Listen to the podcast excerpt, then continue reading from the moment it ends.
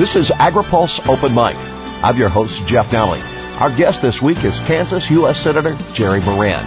AgriPulse Open Mic is brought to you by NCIS, the National Crop Insurance Services. America's crop insurance industry provides individualized protection on more than 290 million acres of farmland. Crop insurance remains the smartest, most efficient way to secure America's food, fiber, and fuel supply. AgriPulse Open Mic continues with Senator Jerry Moran next. America's crop insurance industry is thankful for the continued support of farmers, commodity organizations, rural businesses, lenders, and lawmakers who are fighting to maintain a strong farm safety net. The National Crop Insurance Services provide individualized protection on more than 290 million acres of farmland. Crop insurance remains the smartest, most efficient way to secure America's food, fiber, and fuel supply. This is AgriPulse Open Mic. Now four months into the new fiscal year, Congress is yet to agree on spending legislation. Legislators are facing another short-term spending deadline and have yet to approve assistance for those who've suffered natural disasters. Kansas U.S. Senator Jerry Moran says the decisions aren't getting easier and will have an impact on the new farm bill. We wouldn't often think about disaster uh, a bill as related to the farm bill, but they are related in part because there's an effort to take care of problems associated with trying to earn a living as a cotton farmer and a dairy farmer. So there's cotton issues and dairy issues that are included in the bill that the House sent to the Senate. And uh, those set the stage for the farm bill in a couple of ways. One, it um, it provides an increase in the baseline. So if we spend money on these programs in the disaster bill, by the time we write the farm bill, that means more money for the farm bill less fighting among ourselves for how the money in the farm bill gets distributed. So just easier writing a farm bill, obviously, with more money than less. The second part of it is it also would take care of, at least in part, a couple of contentious issues. Dairy policy, cotton programs are challenging and sometimes contentious issues. And if we can come together now, it makes it a little easier to, to write a farm bill. We're all more on the same page uh, with a little bit more money. One piece of legislation or multiple pieces of legislation? I would expect that uh, whatever happens uh, with a number of issues, including disaster assistance, becomes a part of a much bigger piece of legislation, particularly related to the funding of the federal government now till the end of the fiscal year, which is September the 30th. So um, we've continued the current funding uh, until the middle of January. We now need to figure out what happens between the middle of January and September, and that bill has to be passed or we have so-called shutdown of government. Uh, and this issue of disaster assistance will be included. I also would say that I didn't intend for this disaster assistance just to be about uh, setting the stage for a farm bill. Disaster assistance is important for the people who've suffered lots of losses in Texas and Florida and Puerto Rico and elsewhere in the country. And from a Kansas perspective, the losses we've seen uh, in Texas and and Oklahoma and Kansas related to fires. Uh, just the things that, uh, that don't make the nightly news, but there's a lot of natural disasters that have occurred that farmers and rural communities and others are really hurting. And we're still on the heels of the wildfires in California that really I haven't seen a dollar figure attached to that as yet. So the disasters continued uh, with uh, uh, Montana and California. Uh, and we don't wish uh, ill on anyone. It does mean that there's a lot more members of Congress who are interested in disaster assistance than otherwise would be. If this was just a Kansas issue or just an Oklahoma issue, uh, our ability to, to find some solutions would be more challenging. Uh, the more people who have had and experienced difficult times, the more likely is we can get something done. New faces in the Senate. Will it take 60 votes? Uh, it will take 60 votes to pass uh, the not only the disaster plan but the continuing resolution or the omnibus spending bill. Uh, and what that means is that uh, we need to, to, make certain that we continue uh, the path toward working together. The idea that the Senate in particular can just do something in a partisan way, that happens pretty rarely through something called reconciliation. And it happened twice in the last year, one dealing with the Affordable Care Act, Obamacare, uh, one dealing with tax changes, but that's a rare opportunity, and the, the rules of the Senate require 60 votes. In my view, that's a good thing, uh, and it forces uh, members of Congress, Republicans, Democrats, East and West, rural and urban, to find common ground. And it's a, it's a reminder to me as somebody who cares a lot about farmers and ranchers, agriculture, rural, is that we're, we're always a minority. We're a minority whether the Republicans or Democrats are in the so-called majority of the House and Senate. And what that means is we got to work better, smarter, and be much more cooperative with each other. Uh, certainly civil and respectful of each other so that we can find solutions that benefit all. Senate Ag Chair Pat Roberts has mentioned more than once that he wants to be on time with new farm policy, but it will be difficult to write that policy without a real budget number to work with. That's true, uh, and uh, history would also suggest, uh, while while I think it, it, it and, and, I would say first of all, it's it not necessarily is going to be the House or Senate Ag Committee's fault if there's not a farm bill done quickly. They can be very well prepared, but first a couple of things have to, happen. One of those we talked about was disaster assistance. That will affect the baseline, but the budget is sets the stage for the dollars available in a farm bill. But even after the farm bill is written in the in the committees then you still have to get 60 senators who are prepared to vote in favor of that farm bill because any one senator can put a hold on the bill, can threaten a filibuster, can perform a filibuster. And uh, the the challenge there is not necessarily just what happens in the committee, but it's also how much time is available on the Senate floor to debate, discuss, vote on amendments. And I would guess that this farm bill will generate lots of amendments. Uh, there is uh, continued concert, concerted effort to undermine crop insurance. Uh, there'll be lots of amendments that it, uh, I assume that will be offered to do just that. Uh, Title One and the farm farm programs are always controversial. It's why that in order to get broad support, we need to continue including nutrition programs.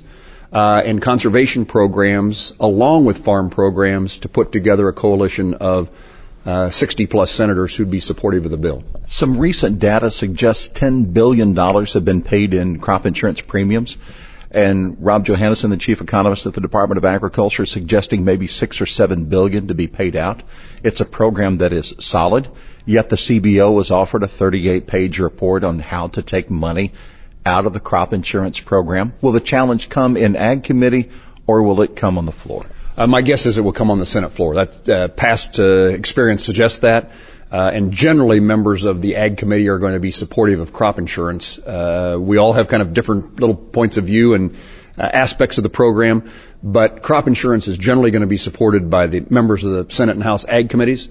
The challenge will come by members kind of outside of agriculture who see this as an opportunity to cut a program they don't believe in or see as wasteful or don't understand agriculture and how crop insurance works. You've been deeply involved in farm policy before now serving with appropriations, but the question, how do you see the decision over setting ARC and PLC levels of helping farmers in these difficult times without affecting the acres of crops that they plant? Uh, that's the that's a real challenge. That's an ag policy issue that uh, faces uh, a lot of conversation and discussion, and, and some bright people trying to figure out solutions. I would say that the ARC and PLC program, farmers were frustrated they had to choose, and that they were locked in for uh, uh, the life of the farm bill. It's another reason that there's a lot of interest in getting a farm bill done sooner rather than later. If we can't get it done by its expiration date here in in 2018 it means an extension. It means that we're still going to be dealing with ARC and PLC into the future. Um, and ARC and PLC uh, have not worked well because well, because commodity prices are so low in, in, in, significant part, but also because the timing of those payments are slow, so delayed. Uh, a year after the, the, the, difficulty arises, then the compensation occurs. Uh, and uh, in addition to that, the the opportunity, the, the circumstances that farmers find themselves in is that so many times across a county line, they get a different result. And so farmers next door can be receiving a, a significant payment. And uh, I heard it today in the conversation I had with a, with a farmer in my presentation here at AFB. Um, in my county, we got nothing. The next county next door to us, they, they receive payments. And so there's lots of challenges. Part of that is about where the information comes from. Um, FSA versus uh, RMA, and those kind of issues need to be resolved. But those are those are kind of technical, policy-oriented decisions that, uh, with a, with enough information, we can make better choices. One of the big discussions in agriculture is about trade. This president campaigned that he was against trade agreements. He spoke against the TPP and he spoke against NAFTA.